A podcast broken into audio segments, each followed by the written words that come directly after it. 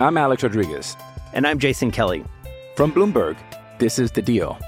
Each week, you'll hear us in conversation with business icons. This show will explore deal making across sports, media, and entertainment. That is a harsh lesson in business. Sports is not And, as uh, simple you know, I- as bringing a bunch of big names together. I didn't want to do another stomp you out speech. It opened up so many more doors. The show is called The, The deal. Deal. Listen to The Deal. Listen to The Deal on Spotify.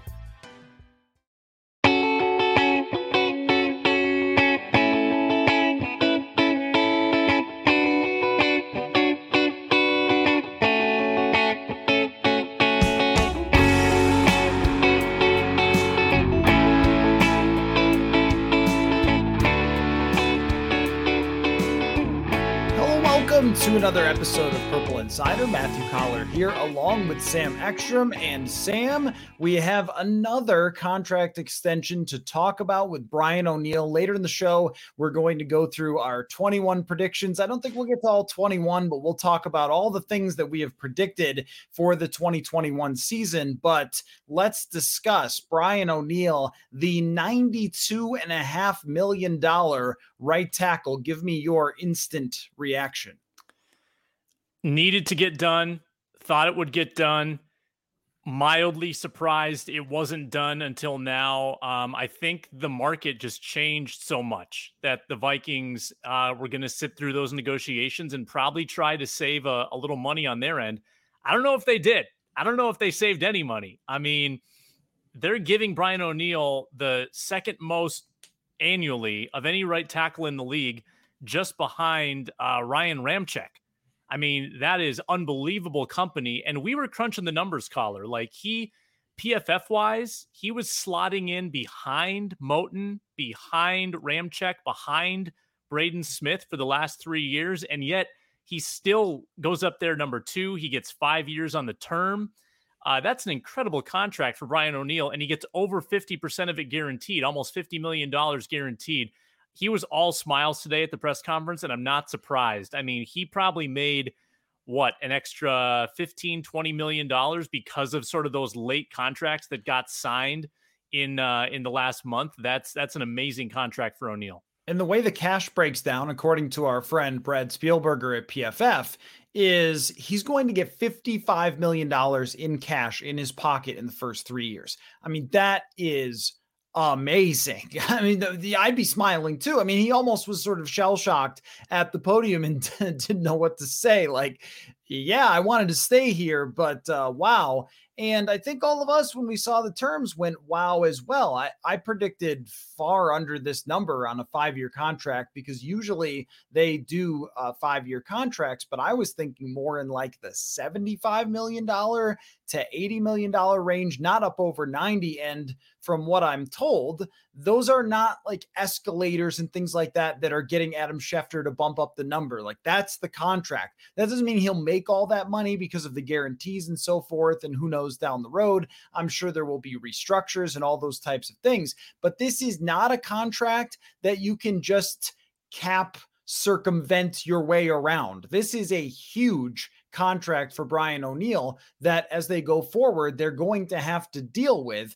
Now, it's really interesting to me, and I, and I don't mean deal with in a bad way because he's a good player Mhm. in his prime. This is somebody that you sign to a long term contract. better than He's- Harrison Smith like Yes, the, for sure. outlook for the deal yes Yes, yes. Uh, very durable, very consistent. Like this is a player you sign. So I'm not questioning whether you sign him. I'm not really questioning anything about it other than I want to make the point that they always give top of the market price to every single player that they sign all the time. I mean, since Danielle Hunter's deal and Eric Kendricks, I would say this for as well. Since those deals were signed, uh, and Diggs that same summer where everybody thought they were going to win the Super Bowl.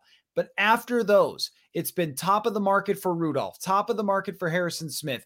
Uh, there was a narrative that Anthony Barr took a pay cut to go from here, from New York to here.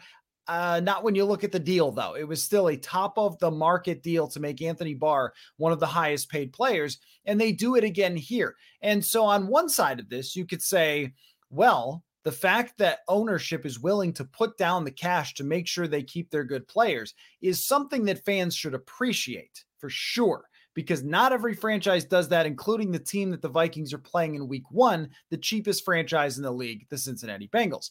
But on the other side, if you never get a deal and you're always the team that folds when agents push you to the edge, you end up signing contracts that can be difficult to work around at times. And that's what I'm thinking about the Harrison Smith and Brian O'Neill extensions is that when you pay top market dollar, then eventually you're going to have to do other things to work around those contracts.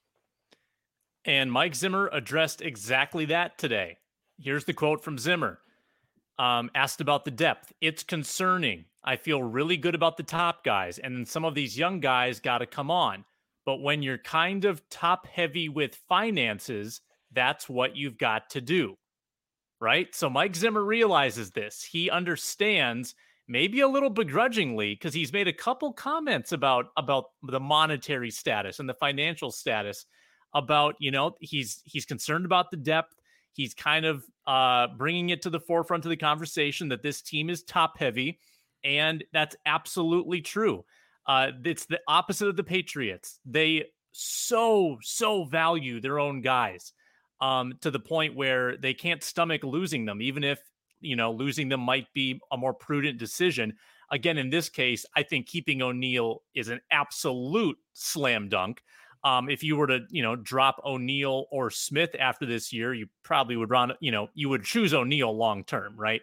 Like the fact that they they give these contracts to older players to injured players to you know middle of the pack players um, because they are their guys that's where the mistake lies because it's a pattern. In this case it's correct. It's the correct move.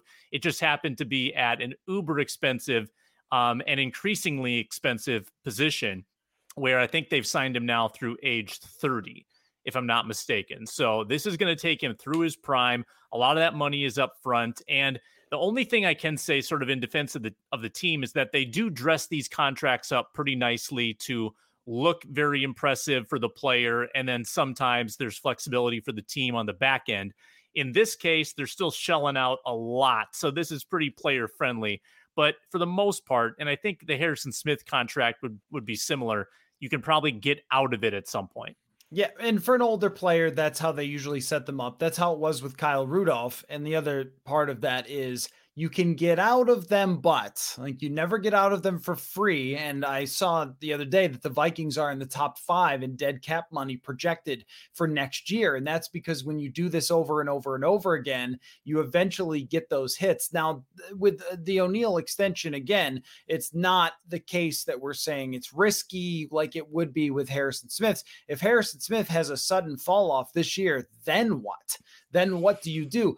That's not something that we would project for Brian O'Neill, who seems to be an ascending player. And we see this from offensive linemen all the time where they continue to get better as they go into their late 20s. It's maybe the only position in football that works this way because it's so technical and isn't as much based on exactly your quickness or burst or explosiveness. Quarterback and offensive line, they continue to get better because it's such a mental part of it. So, from that perspective, you had to sign O'Neill. You need a pillar to build around as you go forward. Whether Cousins is your quarterback or not, you have to have people who are going to protect the quarterback, and you can't just let a, a real solid right tackle walk out the door. It's just when you look at the the production and you compare it to the price that some other guys got, like I don't think that he's on Ryan Ramczyk's level. I don't think he's on Taylor Moton's level.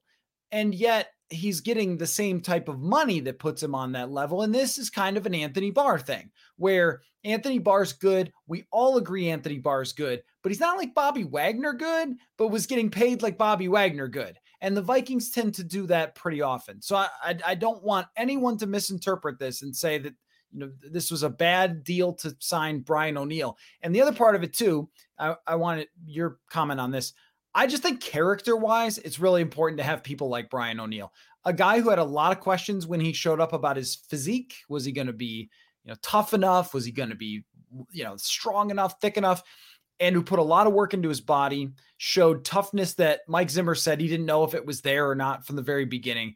And we've even seen him embrace this role as the leader of the offensive line. Like you need Brian O'Neill to be on your football team going forward. Yeah, yeah, I think he just needed to get out of college and have his metabolism slow down a little bit, right? Because because he's he's clearly like bulked up. He's gotten his body kind of where he wants it now, and I think he's just entering his prime. Truly, like I I think that uh, he's all team. He's not about him. He gets along really well with the quarterback now, and I assume that would continue on into the future with whoever is the quarterback. Uh, I think he's a good mentor for the. And you asked him about this today the revolving door of guards next to him. Um, I, he's good buddies with Bradbury. He was in Bradbury's wedding. Like, I just think he is a glue guy on that line, and he's got sort of that emotional leadership quality about him too. Whereas a lot of the the linemen that have come through here are sort of the quiet types, the Riley Reiffs, who just go about their business behind the scenes. And I think O'Neill kind of is the whole package. So I think the the precedent now that the team has set that they're going to, you know, give you this kind of money. Think of the line of contracts like, and this would be a good problem to have, but what if Bradbury turns into a star? What if Cleveland turns into a star? You could have this decision every year, and you you just can't pay everybody. Uh, so they've got they're going to have a lot of decisions coming down the road. Like Oli Udoh, what if he uh, suddenly balls out this season? He'll I think be owed a contract or maybe an RFA tender. I'm not sure but there's a lot coming in the next couple of years. So this sort of sets the bar pretty high to say, all right, if you perform on this offensive line, you're going to get paid. Right. And I think that's been the message really for the whole team in general. And that's why I, I kind of want to dance the line of saying, like, for your ownership to pay out a ton of cash to these guys is good because you want to keep your key players. Uh, and for Brian O'Neill to stick around is good. It's just, did you get a deal? The answer has been unequivocally no across the board for every contract they've signed since that 2018 going into 2018 offseason and that's interesting to me that it's almost like there's blood in the water now when there's a contract that comes up because everyone knows you could just push the Vikings to the final hour. Even Dalvin Cook got a great running back contract. He won that deal and his agent and the team argued through the whole summer and eventually they just said pay us, and the Vikings did. Um, so that's that's just sort of interesting, and you wonder as they go forward and they continue to do that, like what happens here? Because as you mentioned, sometimes some teams have to let some players go, and this team usually chooses not to. So let's get into some of our predictions now where would you like to start? Because I feel like you were a little more bold than me. I feel like I uh, took out a four iron and hit it down the fairway with a lot of my predictions, but I think you were a little more aggressive. So, where would you like to begin with trying to project the Vikings 2021 season? You speak about a four iron as if that's an easy club to just strike purely. I don't know what if you've seen my golf game, but I just want to point that out. Um, I, I think probably the Chris Herndon outgaining Tyler Conklin prediction might have been uh, a little bit on the bold side, especially when I've I've now seen the Vikings unofficial depth chart and Herndon is behind Brandon Dillon on that. Uh, that might not bode well for him right away. I think it makes sense because it's going to take a little bit for him to acclimate. But um, I just look at the tight end depth. Tyler Conklin has never had a 200 yard season. Brandon Dillon has one catch. Ben Ellefson has one catch in his career. So Chris Herndon's the only one who's had like a good starting tight end season in his career. I feel like that's fairly feasible that um, if he gets acclimated, he could be the number one gaining tight end in this offense. We'll see. I'm I'm banking on sort of a change of scenery being rejuvenating for Chris Herndon. That's going to be a big wild card. Like, is he going to be able to even contribute on Sunday. I don't think we know yet. The, the team hasn't really seen him at all. Um, I guess I'm I'm trying to figure out where you think I was being that bold. Greg Joseph won't last through the bye week. That's pretty bold. That's a that, little that bold, was, yeah. That was a little um, But no, that is not where I thought you were going to start. I did not think you were going to start with backup tight ends for your boldest prediction. I would say that of the likelihood is the least likely that it happens because I think that Tyler Conklin is going to be tight end one for at least the first six weeks of the season or something before Chris Herndon would even have a chance. It's possible, but that's not the direction I was thinking that you would go. You predicted that Kirk Cousins would be booed by week five. Now, is it likely? I think maybe. Um, but I think it's bold in that you're trying to project when Kirk Cousins will be booed, and even that he'll be booed. Now, let me just break this down a little bit. Uh, it was not a great preseason for Kirk Cousins. It was not a great training camp for Kirk Cousins. He missed time. And I think that his likability factor for some people started to fade. And there are a lot of folks, including NFL people, Josh McCown told our friend Chris Tomasson about this, that uh, see him not getting vaccinated as a connection with leadership. So I think there's a lot of fans who uh, would believe that. And if he struggles, are going to express themselves. In the preseason game, the first one he played in, when he came out, when they said Kirk Cousins, it was like, yeah. I mean, there was not a huge booming eruption in US Bank Stadium for Kirk Cousins. So I think it's very possible that he does get booed. But does it take until week five? They're on the road the first two weeks, but they have important games when they come home. Uh, and I guess also I look at their defenses and say that they're playing and say, well, where's the tough defense here? Because you and I made opposite predictions when it came to this. You've got the Bengals, Arizona's defense isn't super scary. You've got Seattle, who hasn't had a good defense in years. Um, you got Cleveland, who is coming off a very poor defensive season. Like, why is that? You're like, why did you pick that particular time to say he gets booed by then? Kirk Cousins, in his six years as a starter, has never begun better than two and two. Wow. Never had a fast start in his career. Uh, with the Vikings, he's gone one, one, and two. No, I'm sorry, one, two, and one. He didn't have two ties. One, two, and one, two, and two, two, and two. And there's been drama in all those seasons. And I actually I messed it up. He was one and three last year because they started 0 and 3. So it was uh two and two, one, two and one, and one and three. And um, you know, he's got Diggs faking a, a cold. Um, they had the Buffalo game mixed in there. Last year, what the first two games were a complete disaster. He's a slow starter. Um, I think that you're right. The likability is down. I think that the expectations are up. And when that's the combo, when that's sort of the cocktail that's been mixed into this season, I think I think the emotions get heightened when you go into a season with these expectations. You have tough opponents at home um, with Seattle and Cleveland to start, which I think could lead to some struggles. It could lead to, you know, tense moments where he doesn't come through. And then, you know, that Detroit game th- that's a team he usually kills, but it also just screams um letdown game you know sort of reminiscent of atlanta last year which was week six and i think he got booed in that game so i don't think it's that ridiculous to think that in a three game home stretch during a time of year when he typically struggles uh that that could happen so i i stand by it i think i actually had bolder predictions in there than the cousins booed thing what else did I say? Um, that Alexander might be their best corner. I think I thought that was actually a little bolder. Okay, let's talk about that in a second, and we'll go over mine in a bit. Uh, but since your dog captain barked in the background, uh, let's see. Sometimes the dog days of the season hit Kirk Cousins early. Sometimes he can hit a rough patch, if you will. Uh, things can get a little furry there for him or hairy early on. Okay, I'll stop.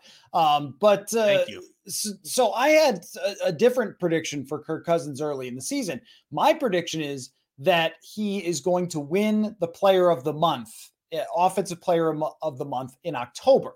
And the reason I'm predicting that is because just as he has these rough patches to start seasons sometimes, he also ends up getting blazing hot right after. And usually, what it depends on is the schedule. And so I'm looking at it right now. He plays at home the Browns and Lions, the Panthers on the road, and then back home for the Cowboys in the month of October. I mean, to me, that just screams Kirk Cousins gets hot after a slow start. Maybe he gets booed at home, and then they, you know, string together some really impressive offensive performances. Um, but you know, predicting a player of the month is a little on the bold side, I think. Um, but doesn't it feel like we've gotten to the point where you can almost map out a Kirk Cousins season? We've just seen so much. He's played so much football that it went a certain way in Washington, it went a certain way here. And something that I come back to is as excited as everyone is about the beginning of the season, it also feels like everybody knows. Our friend Sage Rosenfels called it an inevitability last year when he talked about um, Kirk Cousins and, and how Viking seasons are going to go as long as he's the quarterback. And I feel like we could both end up being right here. He gets booed in week three or something, and then he wins player of the month in October. And that just seems to be who Kirk Cousins will forever be. So as we're predicting it, I think we're predicting both sides of it.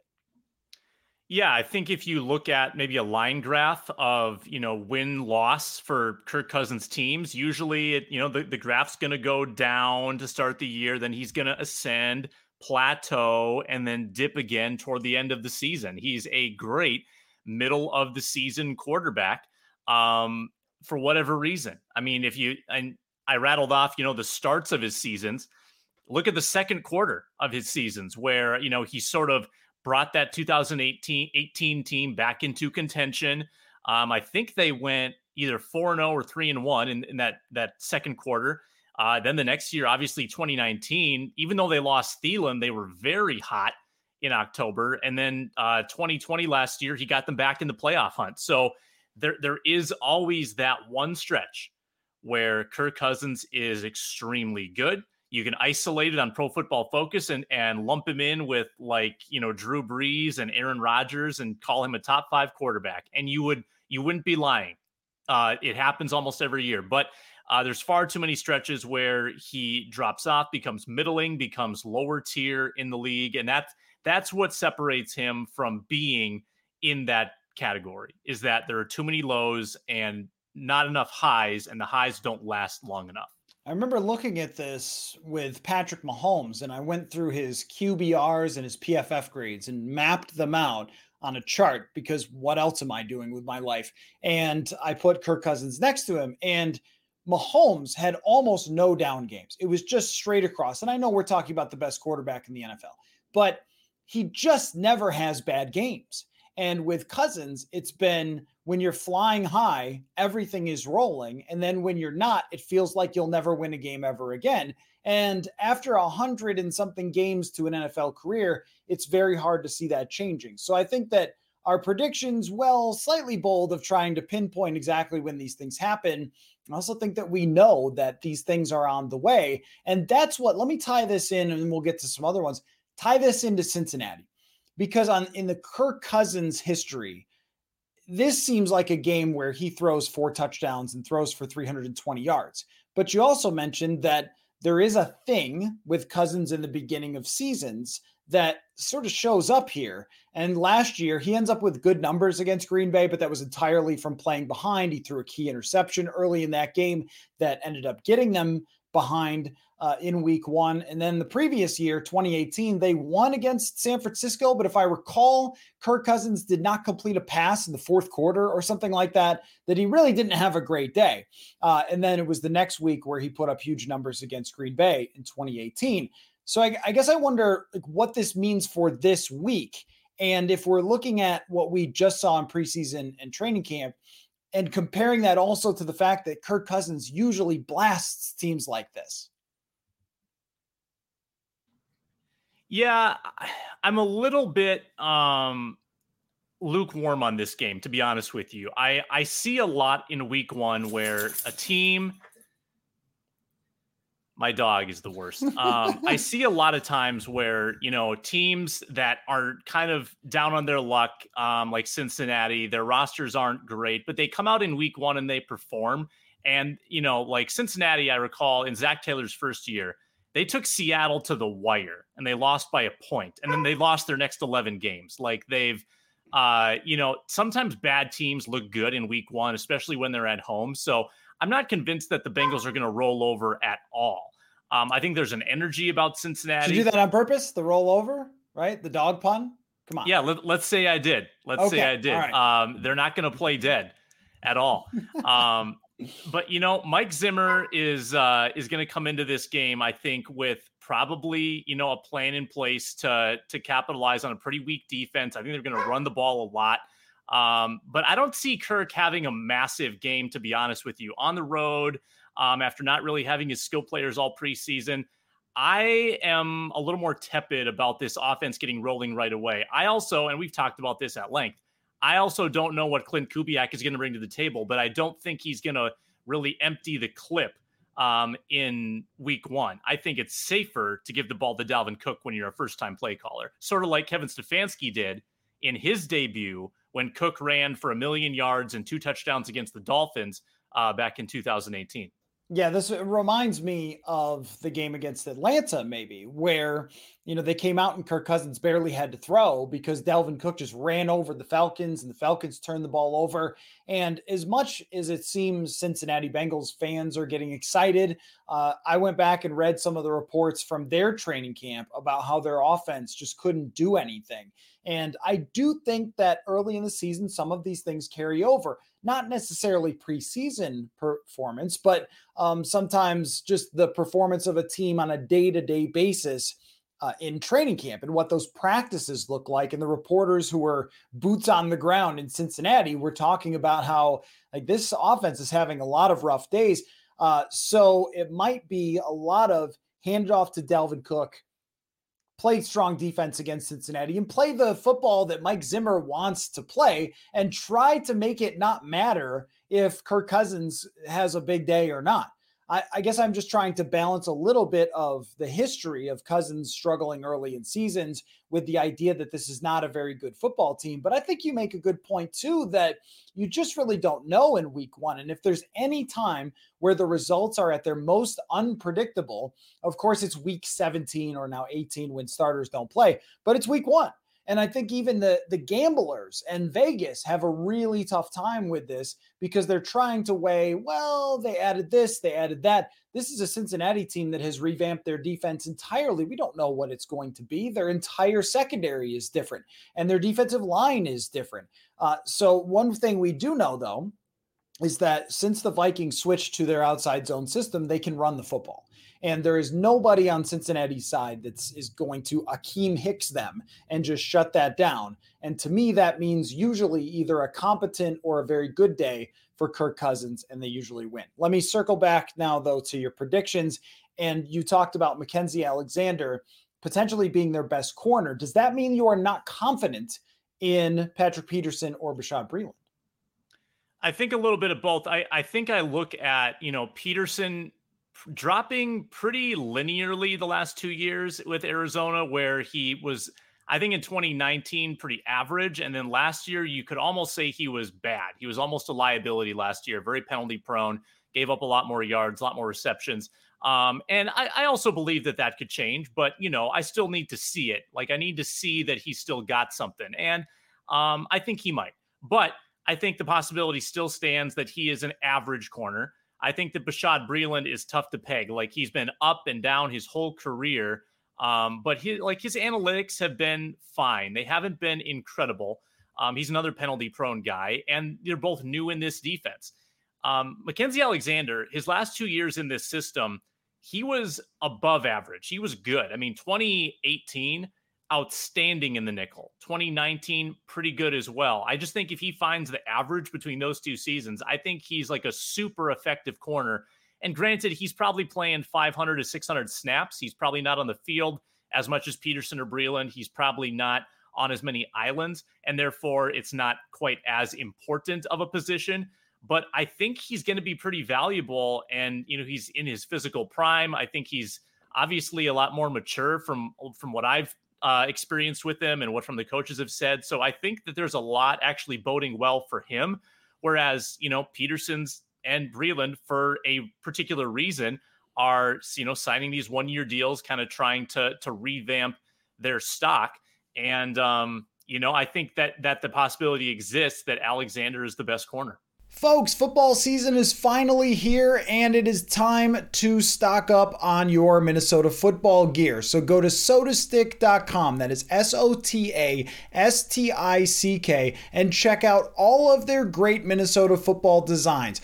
There's the amazing John Randle design, the Randy Moss disgusting act, can't stop the Thielen hats, and everything with skull on it. So you have to go check it out at sotastick.com. Also, by by the way, on Thursday, we're launching another round of our t shirt sales here at Purple Insider. And let's just say they're very football. Again, that is sotastick.com, S O T A S T I C K, printed here in Minnesota. Super soft, comfortable shirts. You will love it. I'm Alex Rodriguez. And I'm Jason Kelly. From Bloomberg, this is The Deal. Each week, you'll hear us in conversation with business icons. This show will explore deal making across sports, media, and entertainment. That is a harsh lesson in business. Sports is not And, as um, you simple know, I- as bringing a bunch of big names together. I didn't want to do another stomp you out speech. It opened up so many more doors. The show is called The The Deal. Deal. Listen to the deal. Listen to The Deal on Spotify. Okay, so I won't use the four iron example because it is a little bit of a tough club to hit. Maybe I should say uh, a seven iron or something. Get a little loft on it to predict that Mackenzie Alexander will be exactly Mackenzie Alexander.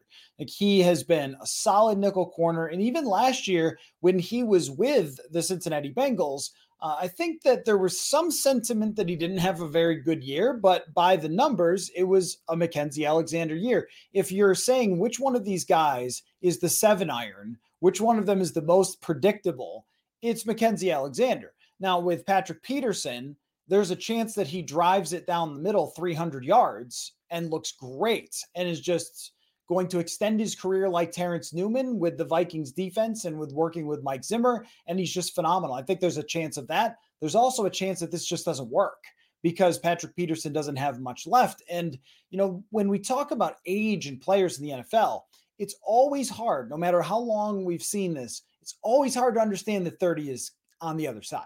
Like these guys come into the league at 20 or 21 years old, oftentimes. And so by the time you've reached 30, the mileage on your body is significant. And if you look into corners, even the great corners that aren't Darrell Green, everybody else, if it's not Darrell Green or Deion Sanders, everybody else is pretty much on the other side or getting to be out of the league when they get into their early 30s. And uh, I remember this with Darrelle Revis. How old was Darrelle Revis when he was pretty much done? I think it was like 31. So it's, uh, I think, a major wild card with Patrick Peterson. And I don't think that either one of us could see by watching practice and training camp whether that's going to go either way. I don't know if you ha- you feel like you have a sense for it. I don't feel like I have a sense for it.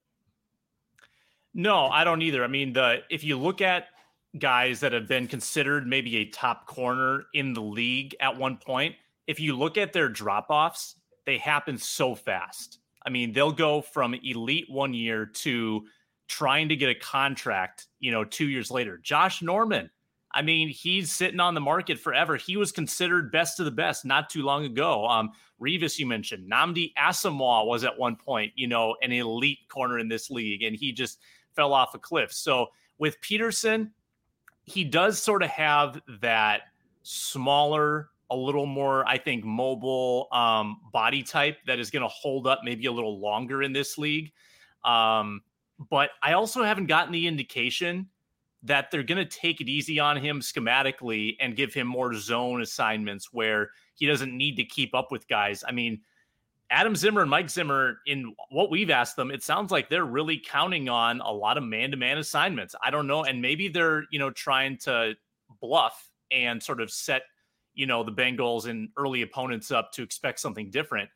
But I think they're going to expect Peterson to be that sort of press corner, man to man, lock him down type, which I don't know if he can still do. I mean, the the analytics suggest he was much better in zone coverages last year, and I agree that that's probably the way to go. So uh, we'll see how they approach it in week one. Yeah, and um, excuse me, I, I think it's a really interesting subject of like, will they have to adapt as they go along? Like, do they want to start out by saying, "Hey, be the island corner or lock down this one side of the field," and then if they have to switch to his own type of scheme, which they did in the middle of last year when they had guys like Jeff Gladney struggle, then they decided to change things around to his own. But Mike Zimmer has mostly been like you're on that guy, and that's how it goes. And even their zone coverages usually have man principles, which I just will not get into any further than that. But it always requires you guard that guy. And if he's struggling in that area, that's not going to change. Um, but how they, I guess, deploy his help might be an interesting part of this. I think that Mike Zimmer is a better defensive mind than most of the league when it comes to coverages. And so I, I think there's some confidence there, but I think it's fair to say that Mackenzie Alexander would be the safest pick of a corner to have a very good season. Now, I'm going to throw one at you. This one might be my boldest. Um, Garrett Bradbury will have a PFF grade over 70 this year. Now, what that means, if you're not a huge PFF person, uh, most of the league was under 70 last year. I think maybe the top 12 guys were over 70. And of course, the best are in the 90s, and they're just on a different level than everyone else. But this would mean that Garrett Bradbury is an above average overall center. That doesn't mean above average necessarily pass protection, uh, but it means the whole package. Bold or not, to say that I think that Garrett Bradbury by the end of this year can be at least considered average to above average. That's pretty bold. Um, if you look at his first two years, you know, he was a 58 almost and a 61. His pass blocking is obviously what held him back. Like basically, he was a 40 both years. So well below average, worst in the league last year among starting centers. So he's got to bring that up, I think, you know, to a 60, right? To have a chance at an overall 70. Uh, we're getting in the weeds here with PFF, but the pass blocking is so far away right now. Um, and maybe Michael Pierce is a little bit bit of an anomaly uh, to have to go up against in practice. But if the way that he's held up against Michael Pierce is any indication, I, I feel like he's still going to have problems with those big defensive tackles. And Pierce is a mammoth man. I get it. Um, but you know the guys that are coming at him most of the time are 20 pounds lighter, that's that's still pretty heavy. Like if they're 320 and he's 285, 290, I still think that's a pretty sizable difference. Uh, the run blocking is probably going to be very good. I'm not concerned about that. It's all about the pass blocking. Um, so how do you mitigate? How do you protect him more? I don't know if you can. I think like you can do your best to double team and try to, you know, put multiple bodies on the three technique or the nose tackle, but in the end, you can't do that all the time because you're going to open up weaknesses on that line, blitzing lanes, what have you, free runners. So he's going to have to hold up one on one to to to a certain extent this year, and uh, and I think a 70 might be a little lofty. I would be pleased with uh, with a 65 if I'm the Vikings. Just show some progress and don't like. Hey, I don't. If the run blocking drops off a little bit, but the pass blocking is acceptable, like league average, I'm thrilled if I'm the Vikings. You just can't be the worst pass blocker in the league. That is where the Bradbury experience gets pretty harrowing. Yeah, part of that for me in thinking that he can get there is it's remotely where he was last year before the final three games. And Mike Zimmer alluded to an injury that he had and was dealing with last year. And I don't know if it was like a hand or something, but if you pull up his grades, and I, yeah, I know that we're using PFF for everything here, but it matches up with what you see on tape for how he performed in those last couple of games you see that he was like below 30 in pass protection for three straight games. The whole rest of the year, there's a couple of ones that are pretty rough, but a lot of times he is in the middle somewhere. Like he managed himself okay, probably got beat a few times like a normal center that's undersized would in pass protection. But the last three games are just atrocious. And I've got to think that that's what Zimmer was alluding to. Now, also, Mike Zimmer did say that Bradbury is unknown and he kind of you know slid that into when he was being asked about the offensive line. He said well you know we got this and this and bradbury's unknown. It's like whoa. Oh he is. Okay. You guys think he's unknown. Uh, and I historically we've seen centers and interior offensive linemen take a jump in the third year, and there have been studies to show this that they improve uh, by their third year. So that's kind of why I'm putting my chips on this one. But would it surprise me if he still continued to struggle, especially since they play the Steelers defensive line at one point? They have the best defensive line in the league.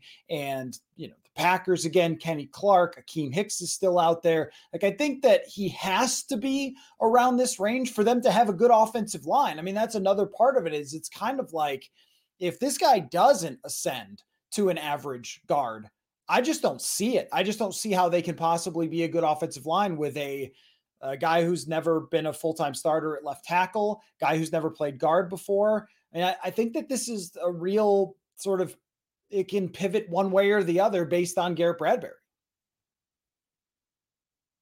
You're still muted. Probably because your dog was barking. Uh, no, that was just laziness on my part. Oh. Um, I, I, uh, I couldn't really discern what what Mike Zimmer meant when he mentioned Bradbury yesterday, because as we know, sometimes Zimmer, as he's formulating an answer, he'll just mention guys by name with no real like connection. He just he sort of started listing guys after he mentioned the word unknown, and I don't know what he meant about Bradbury, but um, whether he meant it or not, it is sort of an unknown. And it is probably like if you're going into a season where if you struggle, your job might be in jeopardy, that's an unknown to me. And that's sort of the way I feel about Bradbury, right? Because if he has a bad year, they're not picking up that fifth year option.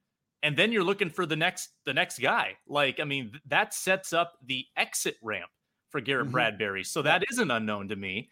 And as I've said on previous shows, with the other three unknowns, you probably need two out of those three to be average, right? You can't have multiple weak links on the line, and you need your quote unquote veterans, O'Neill and Bradbury, to be good. Um, th- there are so many question marks, and Mike Zimmer still he kind of hems and haws. He's like, yeah, I I don't know if it's a work in progress, but it's not confident. Like I don't think even he is fully bought into this group that was I think probably supposed to have at least one promising rookie, mm-hmm. maybe two. He's been frustrated with Darrisaw from the beginning.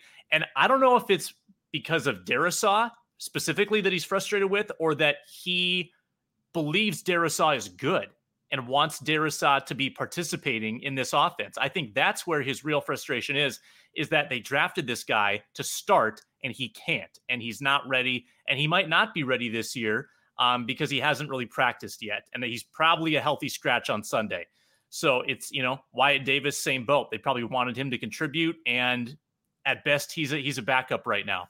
So Mike Zimmer has been dealt this hand. They don't have a lot of flexibility there, and they're just going to have to roll with it, right? And just hope that kind of the the the coin flips their way these first few games. Let me answer a couple of questions. We got this question from Patrick. Does Cincinnati really want Jake Browning as a depth quarterback, or is it just a weekly brain pick to be discarded later? Now, this is always a funny thing in football that the team that you're facing releases a guy, you pick him up, and Mike Vrabel had the funniest line that I've ever heard on this. Mike, the Vikings picked up some dude and released him the next week who's a linebacker. And Mike Vrabel was asked, "Hey, do you think they're picking this guy up to, uh, you know, give him the game plan?" And Vrabel said he doesn't know enough to know what we're doing anyway. It was like the most just ruthless dunk on this player.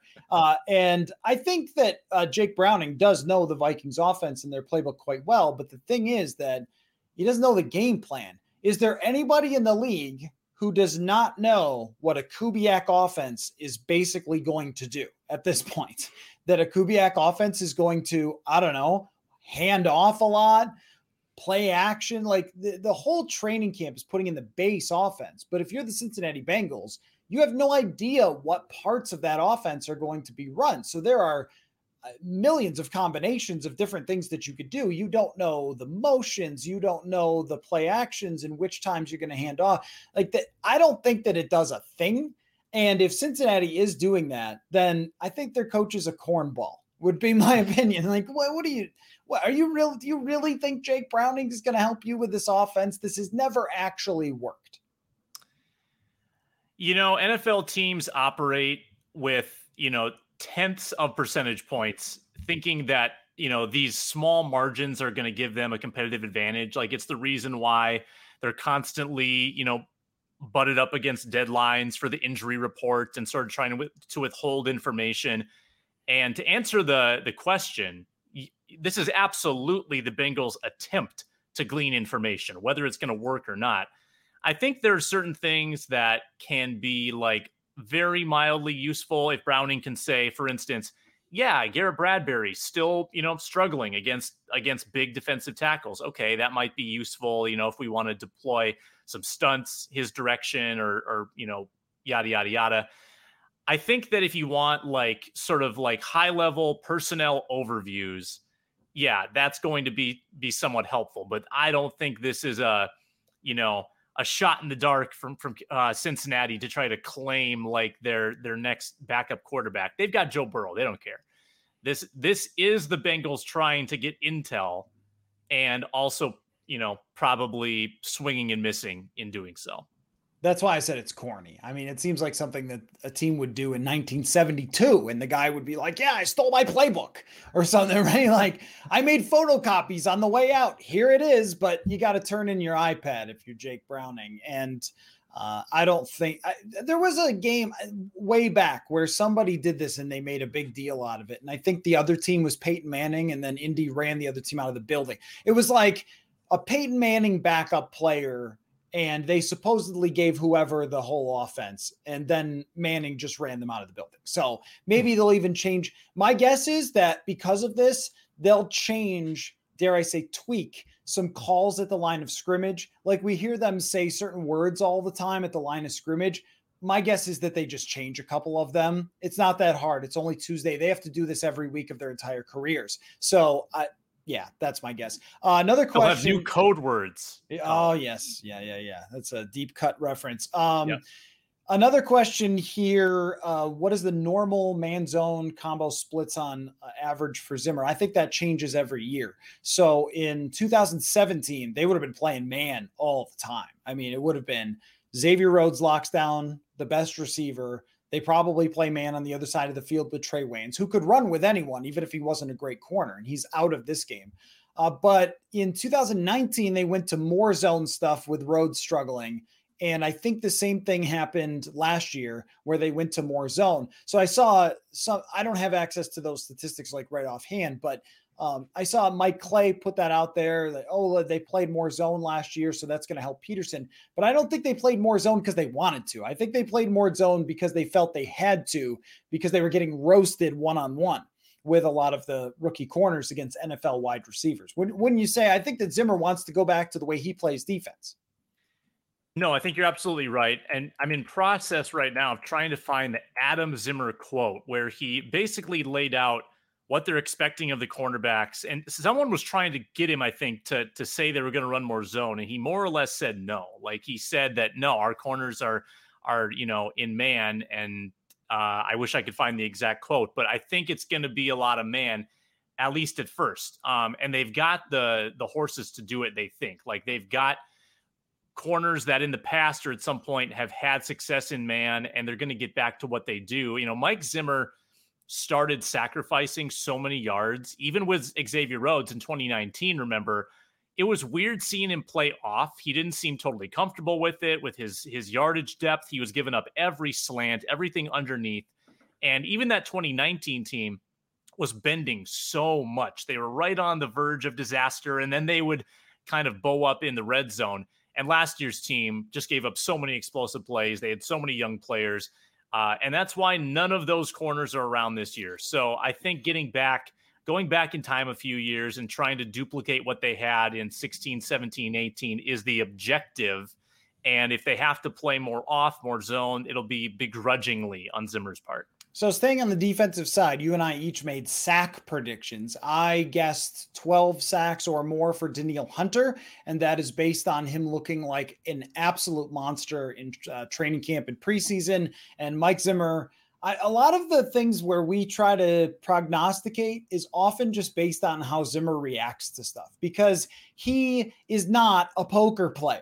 Like you can read Mike Zimmer most of the time, even if he's trying to give a blow off answer he seems really excited about Danielle Hunter. We saw him annihilate people out there um, in practice. So I'm going to go 12 over. You think that Everson Griffen finishes second on the team in sacks. So let's let us try to predict what they end up with for sack distribution. I'm going to go with 12 for Danielle Hunter. How do you think it works out for the rest of the folks up front? So I want to stick close to my overall sack prediction from a previous podcast. I put on record 34 as a team. I think you had 38. So if the total pie is 34 and and that might even be running a little low, but I'll stick with it. 34. If Hunter gets a dozen, that leaves 22. So I'll give Griffen seven. I think Griffen gets seven. I think Wonnum gets six. Um, Weatherly gets two. I'm not really keen on Weatherly this year. Um, and then, you know, divvy up like what five combined between Tomlinson and Pierce. Do you think that either of them are going to have a spectacular total? I do not. I no. don't think I just don't think that's how either of them operate. I don't think that's how the team operates. I think they're they're strictly here for run stopping. I might be running out of sacks. Uh, I don't know how many I have left, but Sheldon Richardson will get involved probably on third downs. I think that third down unit is going to be great. I've seen what they can produce with um, you know situational pass rushers. Ifeadi Odenigbo getting seven. You know, um, right, right. Hunter thrived in that role when he was young. Brian Robison was pretty good in that when he was old. So those are always advantageous situations. For, with whatever I have left, give it to Harrison Smith, give some to to Eric Kendricks, um, and there you've got your 34. I don't know if that added up. Anthony Barr has always gotten pressures, but not a lot of sacks. Uh, I'll give Mackenzie Alexander maybe three. They love to blitz Mackenzie Alexander off the edge. But uh, if I'm giving out of my 38, Danielle Hunter 12, then I would probably give Everson Griffen maybe six and Sheldon Richardson maybe six to make up another 12. And beyond that, I think it's very hard to say. DJ Wonnum trying to figure out how many sacks he's going to get. I'm not sure if he could play in the league or if he's really good. I we, I don't really know. I, I haven't seen anything in training camp that made me say, "Whoa, he is just blowing people away out there. This guy's going to be double digit sacks."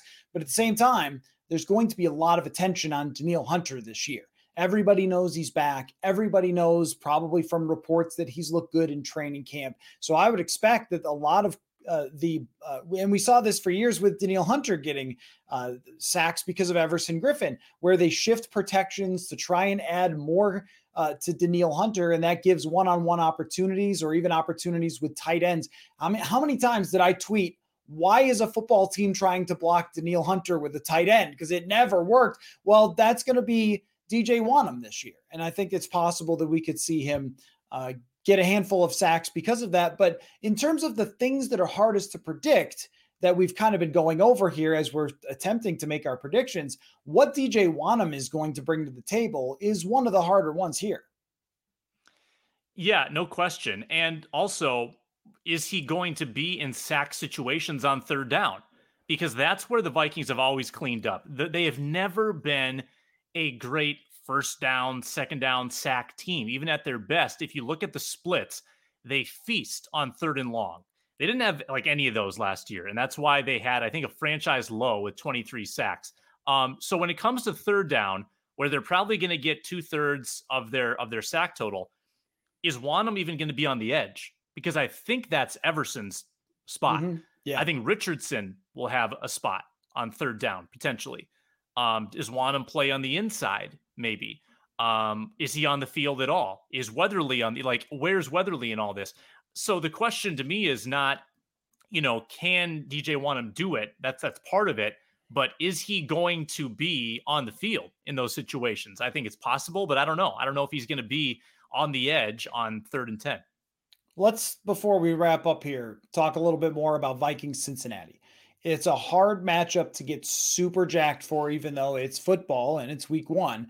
Uh, I would love to know the number of times this week, just on the show, that I've just said football because, hey, it's back. It's week one. Uh, but as you go through and look at matchups and things that intrigue you, what is at the top of the list? Probably Ja'Marr Chase against whatever his assignment is going to be. I'm assuming it's um, Breeland. You know, like because we've we've seen these rookie wide receiver classes the last two years come in and dominate. And Chase might be the guy this year. I mean, he could be sort of that next big thing. And as we've seen, it doesn't take long to realize that these guys are going to be really good. So, how, how's that going to work out? Um, especially when you you know you don't really know what you're facing when you're the Vikings. That's the that's the issue with going up against rookies is that it's an unknown. So I don't think the Vikings know how much attention they're supposed to pay to him. Um, I don't think they know like how good Joe Burrow is going to be at getting the ball to him. Right. Um, Tee Higgins was also pretty good, you know, in his first year, but um, will Chase be sort of their number one target? I think that's possible too. So I I, I want to see what their receivers are gonna do against these veteran Vikings corners.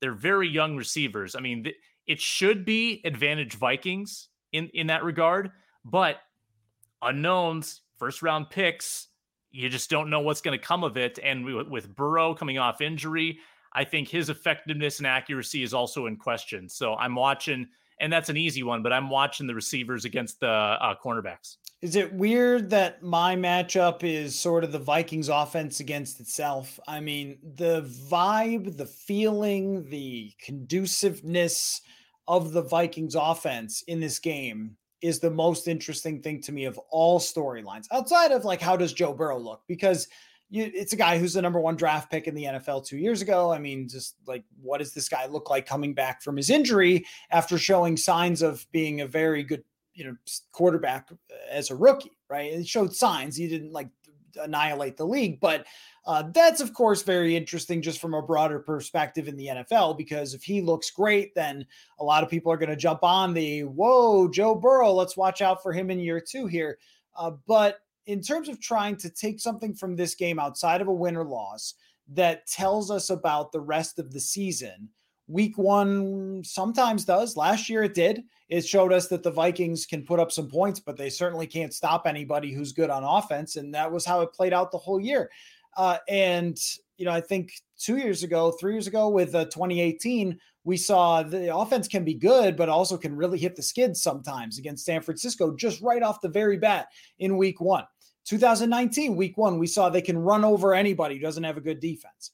So, what's this going to tell us? Is it going to tell us, hey, all that stuff from preseason and training camp, it's all in the past, and they look great, and you just got to throw the ball to Justin Jefferson, and off they go.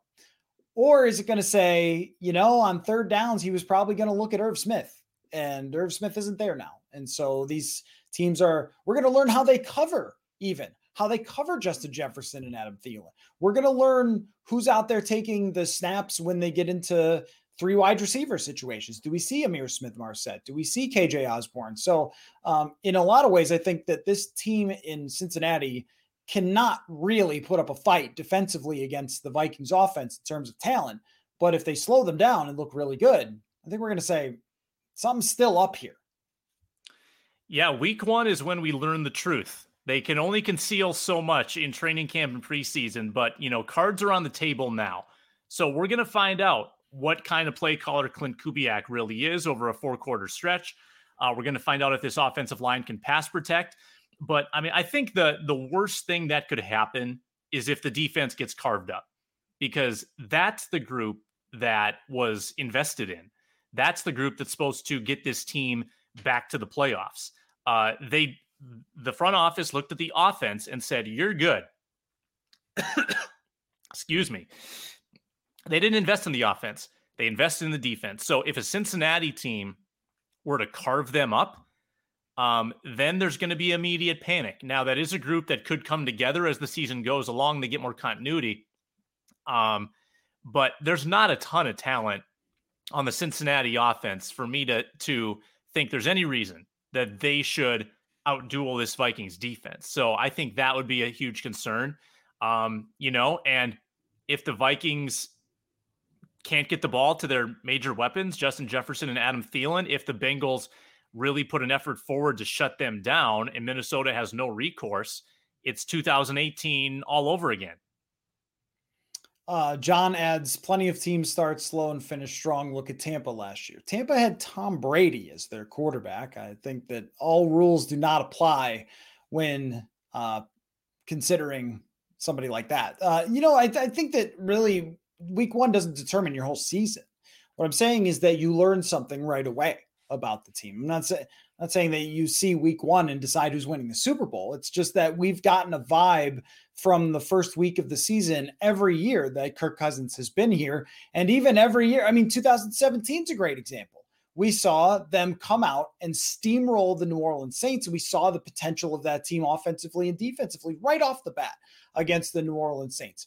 Um, 2016, I think we saw right off the bat that their offensive line was bad and Adrian Peterson couldn't run the ball in that and game. Blair Walsh was a problem. And Blair Walsh was a problem. Yeah, you can learn a lot. I'm not saying the season's over after week one. Um, so before we wrap up, prediction. Um, yeah, I I gotta. I mean, if I'm gonna plant my flag at 11 and six, we got to have this win, right? So I'm gonna go Vikings 20, and I only do weird scores for the Bring Me the News audience. I only do scorigamis or obscure numbers. 25 22. 25 22. It's a it's a push against the spread. I think uh, the Vikings are going to blow out the Cincinnati Bengals. I think it will be, I'm going to go 27 13. I'm going to say it's two score game. I, I, just don't think that Joe Burrow coming back from this injury is going to be ready to face um, Mike Zimmer and his defense. So I appreciate everybody who's jumped on board. If you commented, if you watched on our Bring Me the News stream, or if you're listening uh, on our podcasts, if you're here, check out all of our podcasts, Purple Insider. I just had a good conversation with Scott Studwell, Vikings legend today. That's up on the podcast feed. So lots going on there. And our written work from TCO Performance Center uh, at purpleinsider.substack.com. So we're both out there all the time. So make sure you check that out as well. Purpleinsider.substack.com. Thank you, Sam. And thank you to Bring Me to the News for hosting us. And we'll catch you next Tuesday. We're going to be doing this every Tuesday from now on.